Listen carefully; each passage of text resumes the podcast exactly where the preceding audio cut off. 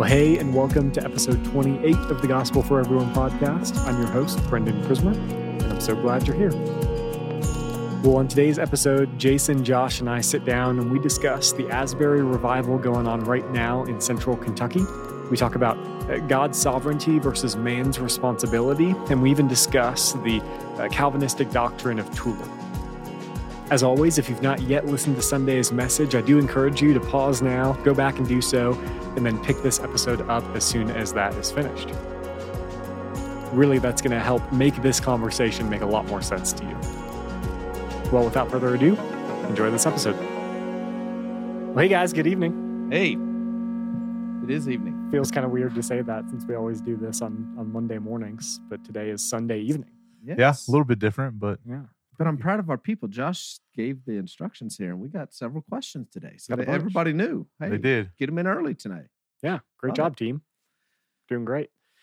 Uh, hey, let's talk about this thing going on in your guys' neck of the woods. It is our neck of the In It is our neck of the woods. Central Kentucky. Yeah. This uh, this Asbury revival thing. You guys know anyone that's down there? Actually, I do. Yeah. I actually do. I have a. I have a few friends. I've I've talked to people on kind of all sides of it. Um, I have a really good friend of mine who is a golf coach uh, down there, coaches men's and women's golf. Um, like one day in, I started seeing it on Twitter, so I just texted him, "Hey man, you know me, I know you. Like we know each other. We've kind of suffered through for a couple years." And um, I was like, "So be honest with me." He goes, "Hey man, I have a kid who was an atheist, had a Muslim girlfriend. He gave his life to Jesus." Mhm. And I went, "All right, good enough for me." You know, I was That'll like, if, if that was the one kid that gave his life over to Christ, I sold Yeah. um, I was uh, telling Jason, uh, I, I was reading an article actually, just waiting for you guys to get here, and the whole thing started off with a chapel service. Mm-hmm. So Asbury has chapel. You have to go like three times a week. So most people are they one some of the students are like, man, most people are sitting in there and they're scrolling on their phones. They don't want to pay attention. They just don't care about it. Well, the guy who's teaching the chapel service is a volunteer soccer coach. Um, and it says he uh, gave a sermon on love and just talking about God's love and basically did the invitation. Hey, if you want to experience God's love, um, the love of a father, man, come down. Um, and he he said he got off the stage and texted his wife and was like, "Well, that stunk." he was like, "I'll be home soon." yeah. So like the guy who preached the sermon that kicked off the the revival was like, "What a terrible sermon." Um, he said there was like 18 kids like kind of huddled in the back, kind of praying for each other. Yeah. Said they all started texting each other like, "Hey, you got to come back. I know you were here, but you got to come back experience this. There's something happening." So I just so encouraging, you know, as a guy who teaches and preaches, you do feel that sometimes. You're like, "That was awful." Mm-hmm. And here we go, which makes me even think more now it's real Right. because the, the pastor was like, it was awful, guys. Yeah. I, Yeah. Sorry, there was go- go no there was no two week production build up trying to move to this moment of thing. Volunteer soccer coach. Yeah. And he yeah. the description that I read about the service, right? It's, you know, this two hour service with a very simple gospel presentation and a little bit of worship turns into this massive, like, what are we on day 13? 13 or something like that. Yeah, it's pretty. I mean, yeah, it's probably around 12, 13, somewhere, somewhere around that now.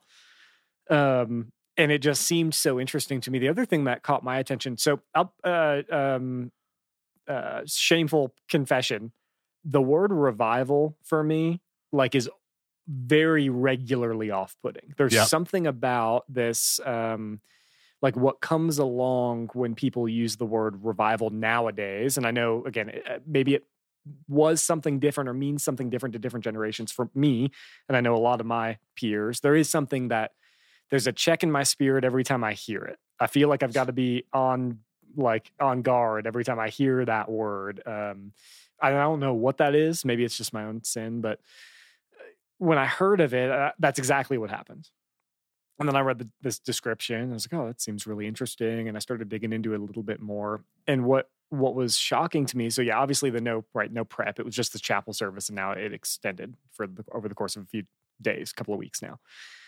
The other thing is, I saw a video, a couple of videos. I mean, there's videos all over the place of what's going on.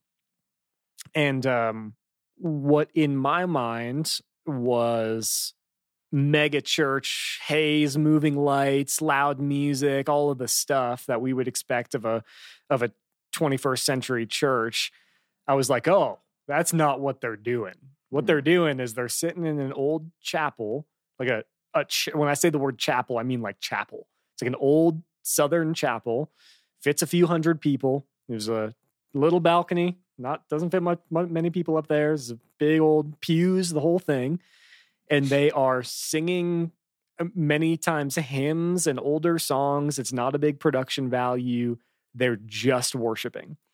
They're worshiping, and then someone walks up with a Bible and they read the Bible, and then they close the Bible and they walk off and they keep worshiping. And I was like, okay, this is something completely different than I would have ever Yeah. conceived in my mind of like you using this word revival. Um, so I, I rightly am feeling convicted a little bit about that, but Yeah. I think it's incredible. Yeah, it's good. And may their tribe increase, right? Yeah. Here's what we know about revivals historically. So you think about uh, there was two great revivals in the 1700s and 1800s, and it almost always starts with young people. It's like never 40 year olds. It's always it's always young people. You think about the Jesus movement in the 60s. It was a bunch of young people that really started the West Coast and moved across the United States. So may their tribe increase. Like we just want to see it happen more and more. They're making a movie about the Jesus movement. Did you see that? I did hear about that. Yeah. Yeah. The preview didn't look half bad.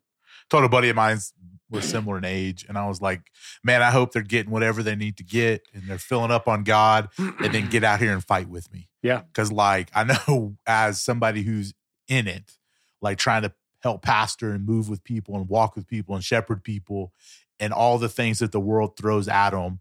I need more people fighting with me. Mhm. So whatever you need in that chapel, in that room, get it, experience it, and then get out here and let's get to work. I was like, go fill up. Yeah, I was like, get extra Yeah. for me, you know, in a way. I was like, because the world is coming. Yeah. And like you're gonna need those reminders of, oh yeah, God, oh yeah, okay, God, right? Um, and so I was just that's what we were talking about. So I was like, man, I pray it's genuine and Mhm. it just sends them off into doing this work that we're doing, just loving people. Yeah, in an odd turn of events, I ended up talking to two people last week, into last week, who had graduated from Asbury. Two guys went to went to college there, and that essentially was a very similar sentiment that they they had shared. Was like, hey, okay, what like this is incredible.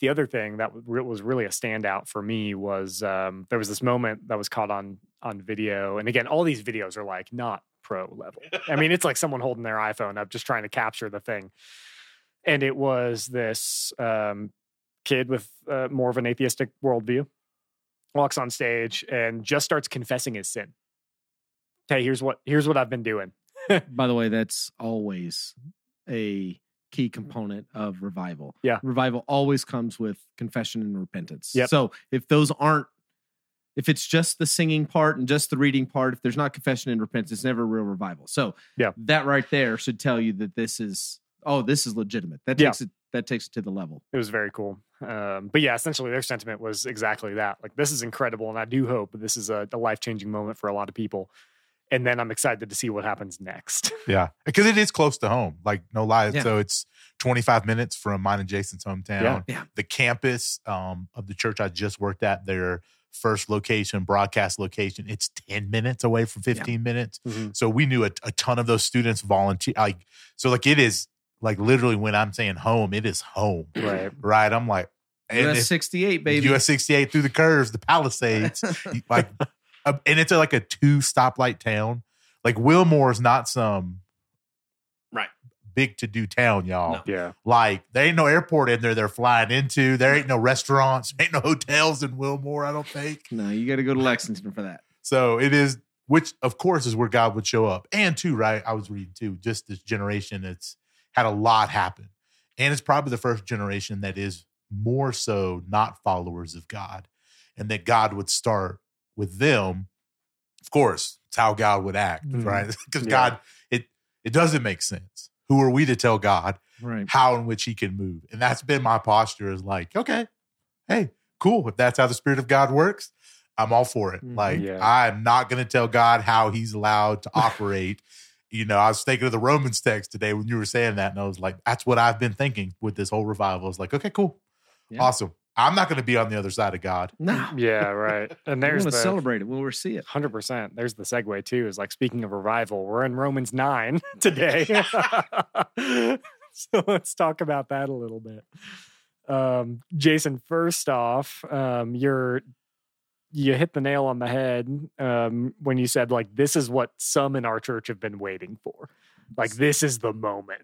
and I had, I I think, it was, especially in the eleven, there was there was probably two dozen heads that were like, "Oh, yeah, here we go, let's do this." there was a guy in the eight that raised his hand. He did, yeah. He said, "That's me.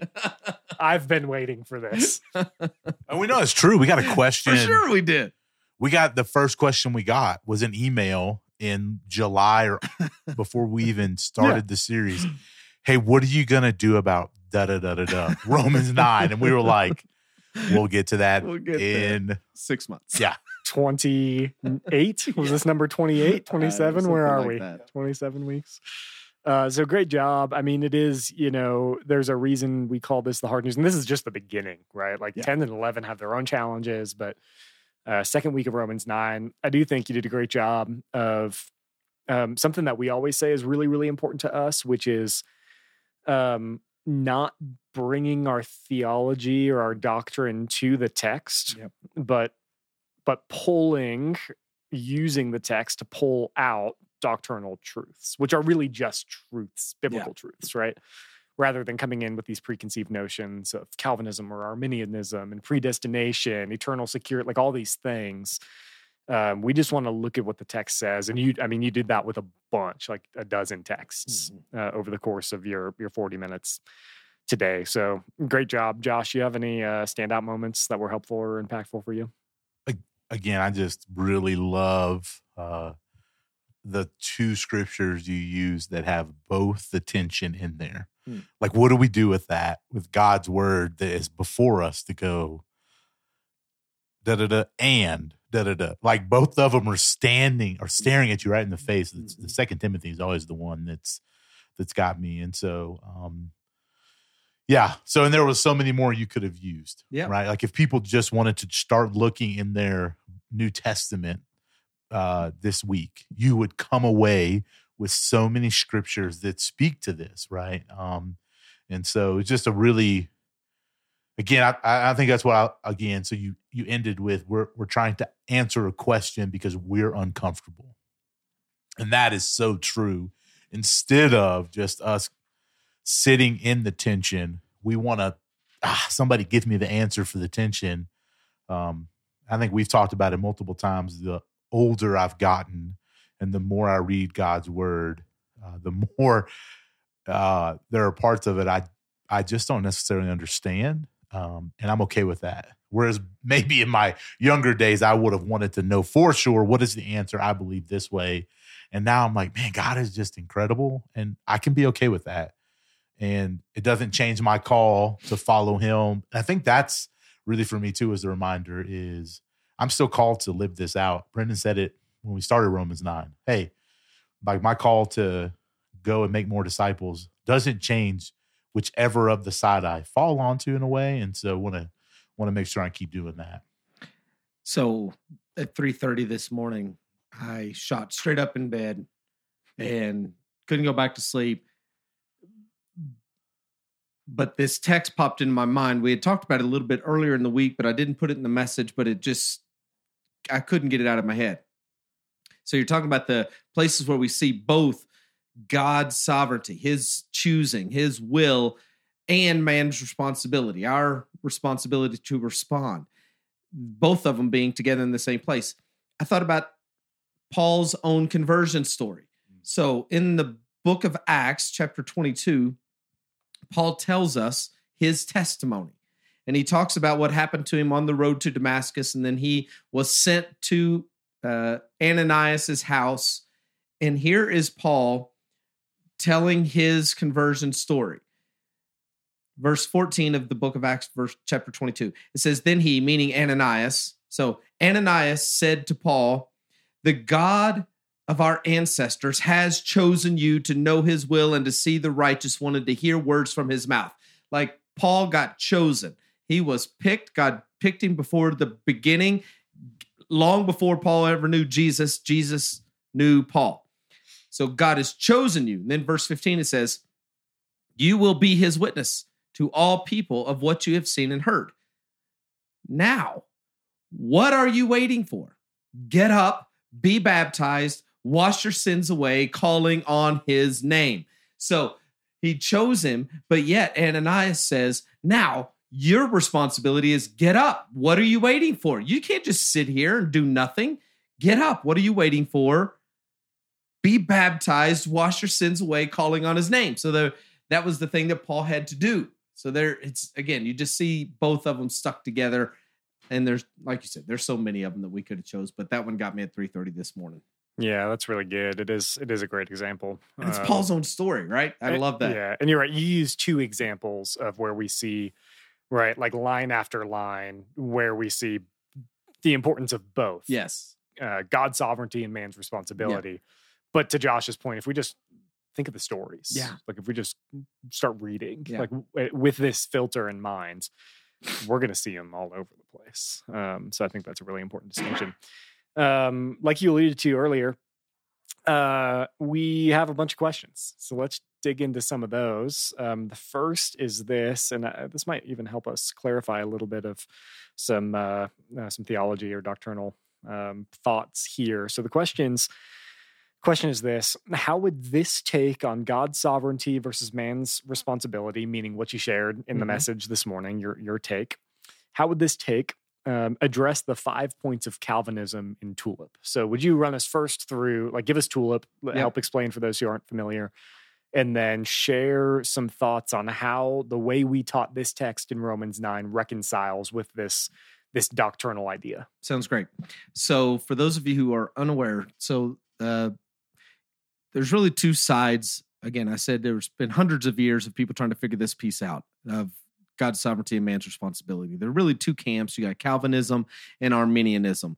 Uh, Calvinism um, is categorized by this thing they call tulip. So there's five main points of Calvinism. Um, actually, there's six. There's a thing called double predestination. We'll get to that in just a second. So you got tulip. So T U L I P. So the T stands for total depravity. So it's the idea that we are completely and wholly sinful in and of ourselves, that there's nothing righteous in us that would draw us to God uh, in any way. Um, so that's the T, total depravity. The U is unconditional election. And again, this is that God picks people before they do anything right or wrong. God chooses some for salvation. And here's the flip side that they that doesn't often get picked up, but many of the most ardent Calvinists are called double predestination. In other words, that God picks some for salvation and some for damnation. Um, and again, you ha- you have to. Some people want to dodge that, but if you believe one, you have to believe the other. If you're saying that only God can choose you for salvation and God picks some, that by necessity would require that He is also then, by not picking others, He is picking them to not be saved. So, but that's the unconditional election. It's not based on what they've done, it's not based on any value that they offer. God isn't looking at their life, He's not foreknowing anything. It's not as if he sees how they're going to live and then chooses based on that or or has a future picture of faith in mind with them. He's just picking them seemingly arbitrarily. It is unconditional, has nothing to do with them. The L is is for limited atonement. And what what this means is in Calvinism that they would say that Jesus did not die for everyone, he only died for the elect. So his death, his blood, his sacrifice is not open to all people, it is only open to the elect. His atonement is limited to those who are chosen. In other words, Jesus did not die for someone who will not come to faith in him. So that's the limited atonement piece. I is for irresistible grace. Irresistible grace. And that means if you have been chosen, you cannot say no. Like the grace, the pull, the call of God is irresistible. You, if you are chosen, you will respond in faith to the grace of God when it is presented to you. You cannot, you cannot not be saved. And then the last one is the perseverance of the saints. So this is what we talk about when we talk about eternal security or assurance. This is perseverance of the saints. In other words, all who are chosen, all who have come to faith will will always be in the faith. They will persevere to the end. Uh, nobody who is called will lose their salvation in any way. So that's the perseverance of the saints piece. So the question then becomes how did what I te- taught today how does that fit with this? And I think what I would say is um, what I taught today was trying to move away from that. And again, I, I would I would put the that tulip idea. I I find it a little too extreme personally. And again, I know there are some people who don't. And I think cate- categorically that is the exact person who removes any and all re- of man's responsibility. That that in that moment it is man has no responsibility. That God has chosen you before you're done, before you're born, before you did anything. The the limited atonement. So if you're in, you're going to get it. If you're not, you you don't. The uh, uh, perseverance of the saints, like once you're chosen, you can't be unchosen. Like it literally undoes any of man's responsibility. So for those who are hardcore Calvinists who adhere to those five points, you, there really isn't a space for any responsibility for man. Now, to be fair, there are many who are Calvinists who would who would push back on what I'm saying and say, "Yeah, no, no, no. I still think you ought to do all of those things, but you do it out of obedience. Why do I go make disciples? It's not because I think man has any actual response responsibility in it, but I do it because I want to be obedient. And that that's better than saying I'll just sit home and God will do what God is going to do. But I would say I think that it's probably still a little too far um, in removing any responsibility that man has in the salvation process. So I don't think it's compatible, would be, I think that is part of the extreme on the Calvinist side. And I shared today the extreme on the Arminian side. And I think both of those uh, are trying to take something that is very complex and outside of our purview and trying to simplify it um, a little too much. So then tell us just a little bit for the sake of context, if this is new information for anyone listening, this idea of tulip, like where did this thing come from? I think it's important to note like what where did Paul teach this in scripture? Where where did John when did John talk about tulip? Yeah, that's Not That's- John Calvin. Not- like yeah, apostle. it was John Calvin. So this was what the uh, 1600s uh, or 16th century. I can't remember. Was it? Yeah, it'd be 1600s. 16, Mhm. 16th century. Nope, 1600s. it's like si- Google it up. it was like 1618. Mm, Yeah, I'm pretty sure it was around 1600s. I think it was the 16th century. But you can So Google that would it. be you have what? a phone. 1500s. 16, 18. There you go. So, So- which one was it? I thought it was about 500 years ago. I thought the Protestant Reformation really kicked off about 500 Well, that's the years ago. thing is Calvin never laid out really the tulip. Yeah. They So that came along later as from him. Yes, Yes. correct. Yeah. So uh so yeah, it didn't it isn't a biblical thing. And you're not going to find those things in scripture lined out. Here's T, here's you. It's it's a memorization technique obviously using acrostic to help us memorize these points. Um but yeah, there there's not a concise place in scripture where you see these five things um, kind of laid out. They're just taking pieces of scripture like we all do, and you see a truth here and a truth here, and how can we stack these together so that everybody can know them? Yeah, for sure. I just wanted to make that distinction for anyone who this is a new uh, Yeah. a new idea or concept for. It's not as if we're trying to keep, compete with an idea that's very Correct. crystal clear and laid out in scripture. For sure, there are references. Any any good Calvinist would give you Yes. references for all of these Yeah. Um, and many of them might even be the references you gave today, Yeah. which is the interesting Right. thing, right? So, what we're trying to do is again, rather than bringing our preconceived notions of doctrine to the text, like Tulip, right? For Yeah. many many of us that would have grown up in more of a reform bent or, or uh, congregation, uh, that might just be a preconceived notion. You may just have always heard of this thing, and this is what it is. What we're saying is, say, pause and like, here's what the text is saying, and again, that's what we, that's all we want to do. We just want to teach the Bible. So, Mhm. Um, thanks for that. Uh, that distinction. We did have a couple of questions. I want to ask maybe two specific questions around this idea, and maybe it even lines up with the the P, right? The perseverance of the saints uh, in Tulip. It's like this idea of um there's a couple of ideas right eternal security so like once we're in what's the deal there can i can i walk away or will i just persevere by nature that sort of thing and really the one specific question one of the specific questions we got about this idea is uh, if we stray away and decide to come back. So like i love jesus. I walk away. I, i'm given over into my sin and then someday right i say hey or the holy spirit moves in me in a way that that tells me hey i want to come back. Can i? A hundred percent. I think we all do that about good That was me. 500 times a day. You're saying I'm like, oh, that's exactly what I did. Yeah. Yeah. Walked away. The Holy Spirit came and was Yeah. like, "Are you done?" Yes, sir. I'm done, Holy Spirit. and now I'm on the path that I'm on. Yeah. But I was, there was no way I was a follower of Jesus. Like I, I may have believed in Jesus, Yeah. but I was definitely not a follower. And with when presented with the opportunity to repent, thanks be to God that He had been gracious and my life wasn't so far gone that I had to Yeah. so many consequences. But yeah, definitely. Right. I would think Mhm. probably you have somewhere in your oh yeah journey story that probably says the same thing as well, right? Oh yeah, but our uh, Calvinistic brothers would tell me that you never actually walked away. So I don't know what to say about that, Josh.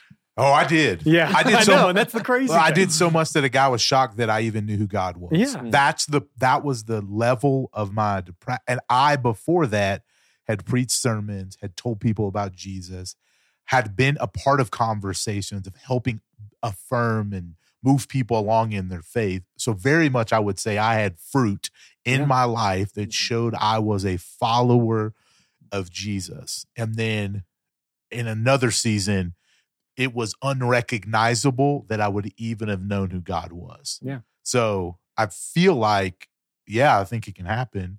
And you can come back if you repent. Yeah. Now, with that, there is one caveat that we have to say out loud. Okay. Um, here's a text in Romans chapter 6. I'm sorry, not Romans 6, Hebrews chapter 6, that does say there is a place, there is a line, there is a line of possibility that you can get to that there is no coming back from. hundred percent. Uh, totally, totally get where you're going with this. so this is Hebrews chapter 6 says it is impossible. Pause for a second. That word impossible is the same word that he uses just a few verses later to say it is impossible for God to lie. Same word, same chapter. In the same way that God cannot lie.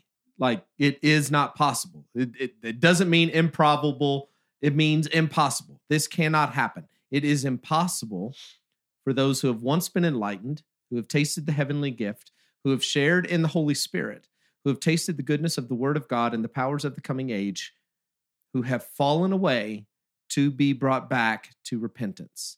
To their loss, they are crucifying the Son of God all over again and subjecting him to public disgrace. So there is a line, this text says, that you have to understand. And the whole book of Hebrews, by the way, is one giant sermon. I'd highly encourage you to read it. Is one giant sermon that the writer of Hebrews is preaching to Jewish people. So he's, I'm sorry, to Jewish Christians. So these are people who have come out of Judaism, have started following Jesus, and it got really, really hard to follow Jesus. And so they're trying to decide now we should just go back to being Jews. Like that worked for our ancestors for a thousand years. We should just go back and do that. Nobody's getting their heads cut off or thrown to the lions because they're a Jew. And so let's just go back to that. And the whole point of this is you can't turn back. You can't turn back. And this is about five ways here in this verses to talk about people who are in with Christ. They've been enlightened, they've tasted the heavenly gift, they've shared in the Holy Spirit, tasted the goodness of the word of God, the powers of the coming age. He says, if, if you've been in like that and you fall away, it's impossible to be brought back to repentance. So, and then he gives this warning at the end land that drinks in the rain, often falling on it, that produces a crop useful for those useful for those for whom it is farmed, they receive the blessing of God. So think about land, rain coming down on it, it produces some wheat. That's good. But land that produces thorns and thistles is worthless and is danger of being cursed. In the end, it will be burned. In this picture, the grace of God, the word of God, is that picture of that rain and it's falling, and we are the land. And the question is when that rain continues to fall, the land is drinking in the rain of the grace of God and the word of God. The land drinks in that rain falling on it and it produces a crop. If it's producing good crop, fruit, then then that is the blessing of God. But if you're receiving the word of God and the blessing of God and the grace of God, and your life is only producing thorns and thistles, he says, but that land, that land produces thorns and thistles, is worthless and is in danger of being cursed. In the end, it will be burned. It's a picture of eternal damnation. So that's the warning. So there is a place in scripture that says, look, this is not something you play with. This is not something you mess around with. You you don't allow yourself to get to the place where you say, I'll just play over in this area over for a while. I'll mm. kind of put my faith on the shelf and go do my own thing and and I'll come back to it later. He says, look, there there's a point that you can go where you won't come back. And again, it's not even because you can't come back. I don't think it's even because you can't. I think it's because you won't. Like your heart, as we talked about this morning, will become hard and you won't mm-hmm. care anymore and you will just simply walk away. And it's a, a very similar picture um, to what we learned in Romans chapter 4, 3, uh, right? When Paul's talking about them being given over to the yeah. selfish desire. Yeah. Like, let go of the rope. Yeah. They were on that side of the, yep. right? On that side of the mud pit, anyways. You let go of the rope, they fell right in. Now, can they can they come back from that? So yeah, 100% see that there is. In the hard part, right, is we don't Where's the line, Jason? Yeah, we don't know. And we don't so know the line. We never want to assume that somebody has crossed that line. Right. We want to always keep pressing in and praying over them and for them and sharing the gospel with them and praying. Uh, I love how Ephesians talks about it. Pray that God will grant them repentance.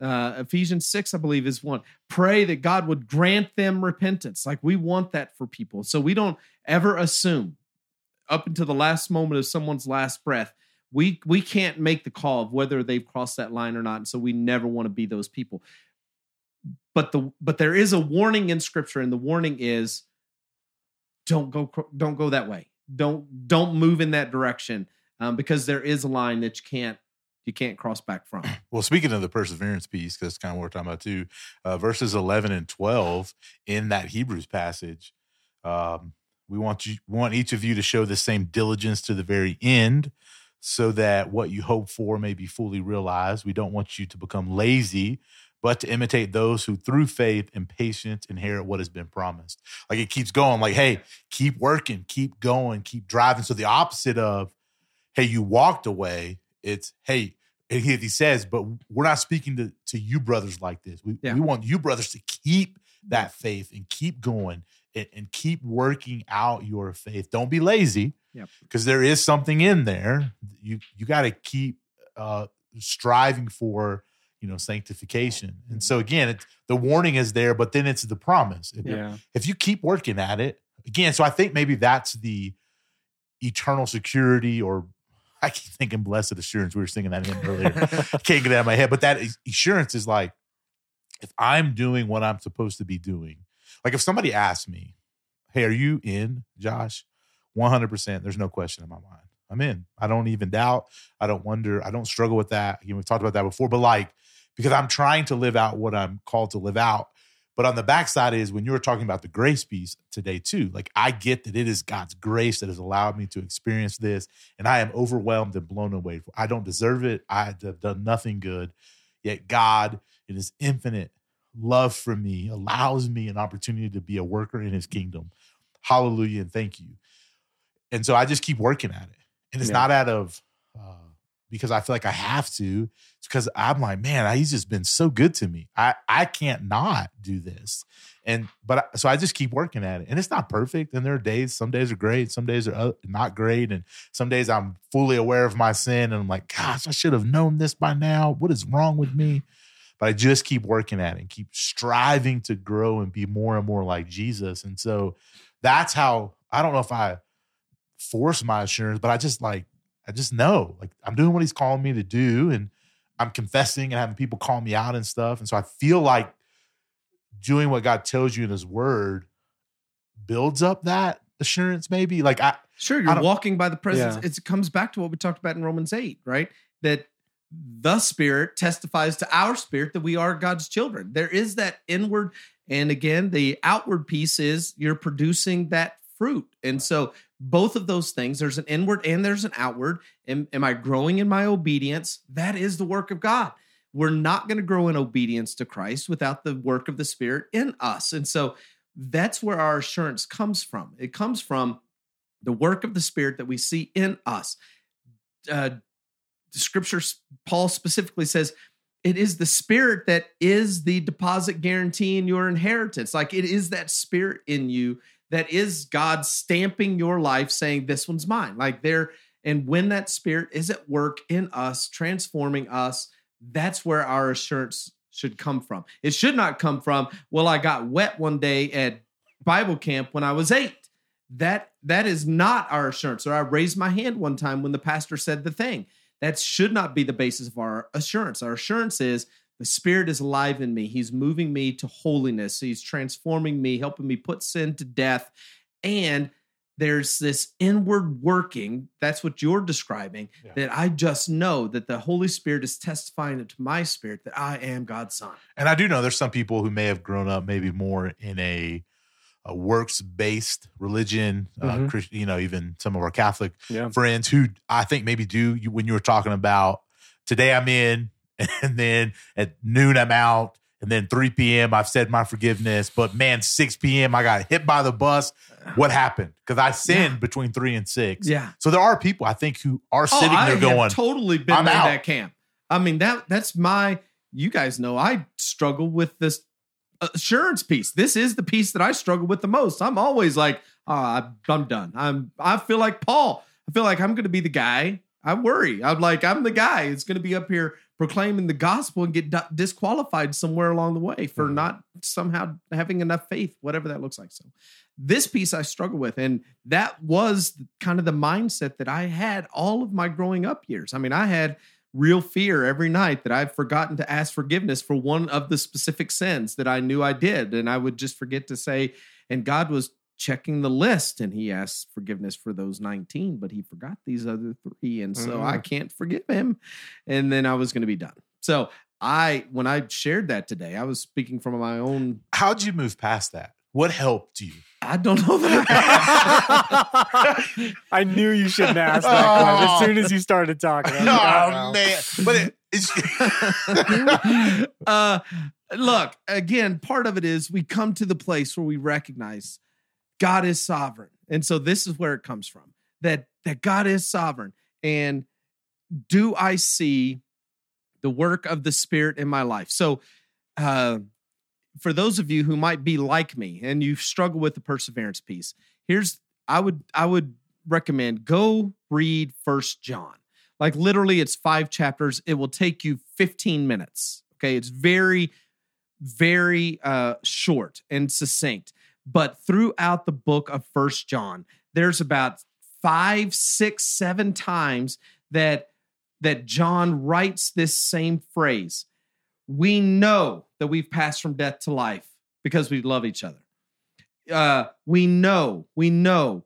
Uh, the world does not know us any more than it knew him. But we can know. We are made known and we are known when Christ appears. I do not write to you because you do not know the truth, but because you know the truth. Like he wants us to know. This is how we know who the children of God are. That's chapter 3, verse 10. He wants us to know without a doubt. Uh, chapter 2, verse 3. We know that we have come to know him if we keep his commands. Like the whole book is about you can know. You don't have to wonder. You don't have to guess. You don't have to be in this state of confusion.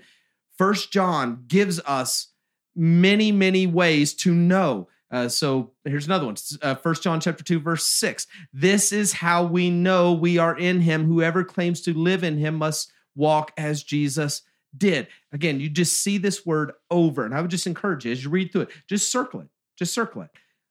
Just circle the word know every time. You'll have about 20. We know that anyone born of God does not continue to sin. We know that we are the children of God and that the whole world is under the control of the evil one. We know also that the Son of God has come and has given us understanding so that we may know him who is true. Like you just, this word just pops up over and over because John wants us to know. So that would be a big help for me. Yeah. You look at these and you see these filters and say, do these things speak to my life? Not perfectly, but is there progress? It's not perfection, it's progress. Am I being transformed by the Spirit? Then you know this is God at work. Let me give you one more. This is chapter 4, verse 13. This is how we know that we live in Him and He in us. He has given us His Spirit, and we have seen and testify that the Father has sent the Son to be the Savior of the world. Like you can you can just make a list of these and say, are these things true of me? That's how you know. Yeah, that's good. Um, really, and we've got one more here that kind of piggybacks off that. It's a similar question as that last one that maybe we can elaborate on a little bit more. Uh, here's a question um, uh, What about mental illness or people with an inability to choose? Um, the context is I struggle with someone in my life who once was a strong Christian, but has since uh, walked away seemingly due to uh, due to mental illness. They're not able to maybe make a choice like this in their life. Could this be uh, a way of God hardening their hearts? And is there any way to tell? It's a hard question. What, what's your thought on it? Um, no, I don't think there's a way for us to tell. Um, so let's try to break this down into into more general ideas. Let's there's the mental illness piece, and I think that we would all agree that that God is merciful. Again, we looked at it in our text today. God is full of compassion. He is first off merciful. And I do not believe that God would hold someone to account beyond their emotional or mental capabilities. So I would I would have very um, little concern about. I've got a a um, mentally handicapped cousin. Uh, she is probably in her 50s now, so she was a, few years older than me. I don't. I'm not concerned for her. I feel like again, God is merciful, and He's going to meet her where she is. So I, I, I'm that piece. I'm not. I'm not concerned. The part about God hardening our hearts through sin is that possible? The answer is, is yes. I mean, that's what we see throughout Scripture. It's what we see with Pharaoh. It's what we see with Judas. I mean, it is we make these decisions, and God hands us over to our decisions. Could that be? Does that mean there's no coming back? And again, I think this is this is a difficult piece. Um, I think about the Apostle Paul. There's a couple of instances. So, First Corinthians chapter five. There's this story of a guy in the church who is sinning sexually, and we're going to call it his stepmom, just so we all keep our breakfast. Okay it says he's having relations with his father's wife so we're just we're just going to assume it's the stepmom okay? Just for the sake of supper. Okay so he's having sexual relations and the church is standing back and saying oh well grace grace covers all sin. It's all good. And paul's like no are you kidding me? This is disgusting. You're doing things that even the pagans in the culture won't do. And paul in that moment says here's what we need to do. We're going to hand this man over to satan for the destruction of his flesh so that we can save his soul like there has to be this place to whereby we're gonna we're gonna let him feel the full weight and the consequence of his sin in the hopes that it brings him to repentance. So the fact that he got handed over to Satan was the attempt by Paul and the church to help him feel the pain and the weight of his sin so much that it drove him back to grace. So does it necessarily mean that, that, that they've been hardened beyond return. And I think that's no. And again, we can't assume that. It could be that God's just letting them feel the full weight of their consequences in the hopes that it actually turns their hearts back to him when they feel the full weight of their decision. And does Second Corinthians, he And comes did. back. That's right. Because Paul was like, okay, he's let him back. That's He's- right. He's repented. He, yeah, the, the second Corinthians, the church then takes Paul so seriously and said, We're going to punish this guy. You're right, Paul. This guy's terrible. And the guy had repented, and Paul's like, Now let him up. Like, come on. I was stop like, gosh, kicking- guys. Don't kick him while he's down. He did the thing. It worked. We sent him out. He felt the weight. He's repented. He's coming back. Now love him again. So Yeah. yes, it did work Yeah. in that sense instance. Yeah. Yeah, that's good. I think part of it too is is you kind of touched on it today. We're so linear in our thinking, and so I I don't know um God's decision today for Josh how it ends up 15 years from now. So I, so for that decision, we don't know if that Paul saying, "Hey, let him out, let him experience it," if that was the consequence that God knew would change him. That's not how God God interprets time. God is sitting on a hill and looks down and sees all the decisions at once. None of them are a surprise to him. He he grasped every single decision, and we just cannot see that way. I only usually see the linear of A equals B. Now, hindsight allows me to look back and see, oh, that decision led to that decision, which ended up that way if it's good, I should probably do that again, or if it's bad, I should not do that again. But I can't look ahead to know what those decisions are being impacted by this thing today. So again, that's the difference with God is he sees past, present, and future all at the same time. And it nothing catches him by surprise. And we just are so finite. We we cannot make that make sense in our brain. I think that's why we struggle with this, is because it's like I only know A equals B. And God's like, I know Z, man. I got like I got all this. Yeah. And it, he's not caught off guard. And again, I just think nothing surprises him. And he knows exactly what he's determined and what free choices I'm going to make all at the same time. And they don't contradict one another for him. Yeah. And so, yeah, a couple of things. Again, God by nature is outside of time. I think that is so important for us to, to understand. He is outside of time. Jesus being crucified and my sins that are happening 25 years from now, if I'm still alive, those are both in God's presence. Like it, we think about one in the past and one in the future. This is one of those places where we begin to understand where God says a day is like a thousand years and a thousand years is like a day. Like they're all right in front. They're all present in the moment with God. That's why he can say he knows the end from the beginning. He knows our first day and he knows our last day.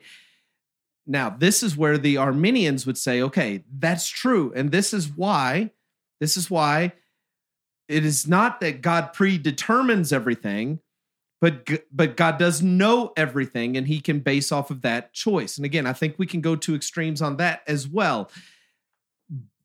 But let's go back to Romans chapter 8 because we got this question a few weeks ago and we punted it because we knew Romans 9 was coming. But we got this question, Romans chapter 8, where it says in verse 29 For those God foreknew, he also predestined to be conformed to the image of his son, that he might be the firstborn among many brothers and sisters. And those he predestined, he also called. And those he called, he also justified. And those he justified, he also glorified. And people will often want to jump onto verse 30 and utilize verse 30. Those he predestined, he also called. Those he called, he justified. And those he justified, he glorified. But they neglect the one that comes before predestined, which is found in verse 29. For those God foreknew, he also predestined.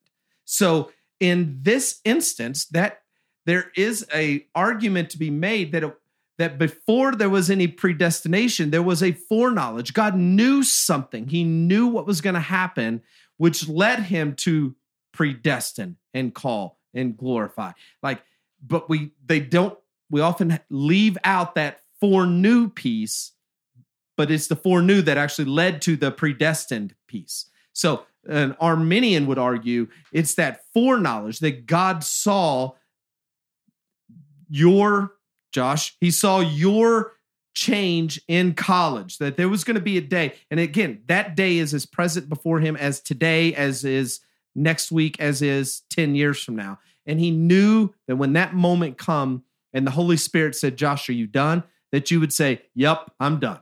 And I'm ready to surrender.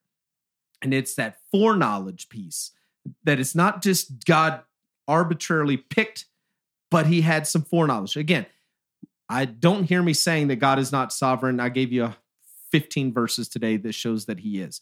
We just have to hold these two things in tension that there is knowledge, there is predestination. There is our responsibility. We can't undo any of these, and we just got to hold our theology of it loosely and not try to uh, mandate that everybody think of this in the same way that I do. Yeah, even my again my own story. It was uh, there's no reason I should have been there sitting there with that Bible in my hand. No reason except that God got me there. Yeah, and presented me with an opportunity to walk out different. Hmm. And wasn't anything that I did because I deserve none of that. And I, again, I shouldn't even have been there. There's no reason for me to have been at that thing. I even talked to the youth minister who let me go. He goes, I don't know why I let you go. I just was like, ah, I guess. He's like, but something told me. He was like, something just was in me. I was like, yeah, just let him go. It'll be fine. And, but he was like, my first thought was like, no way. You shouldn't have gone. You shouldn't even have been there. Right. There was, I didn't, I, I didn't have any money. Like there was no reason God, made it happen when I look back and go, all of these things he did. Hmm. And two, it was in that moment that it was like, will you do this thing? I had that responsibility to finally, and then it was a, it's been a lifetime of, of responsibility, but God for sure, he got me into that place, into that moment. And I don't know how he did it, but he knew, right? He knew it was going to happen. And he he was sovereign me. over he, that moment. He was, yeah, and he just did it, and it was no working of Josh. Yeah. And so again, it wasn't like I made God work on my behalf because I got myself there. Not at all. Like yeah. it didn't happen that way at all. Yeah. Well, what a good way to uh, end our conversation. All right, guys. Thank you. We'll uh, talk again real soon. All right. Well, that is a wrap on episode 28 of the Gospel for Everyone podcast. We're so glad uh, that you came and joined us for this episode and followed it all the way through. As always, if you have any questions or comments from any of our Sunday messages, we do encourage you to join us at quadcity.church slash Romans, where you can submit your questions to be answered right here on the show. Well, we do hope this episode was helpful to you in your walk with Jesus and obedience to his word, and we can't wait to see you again next time.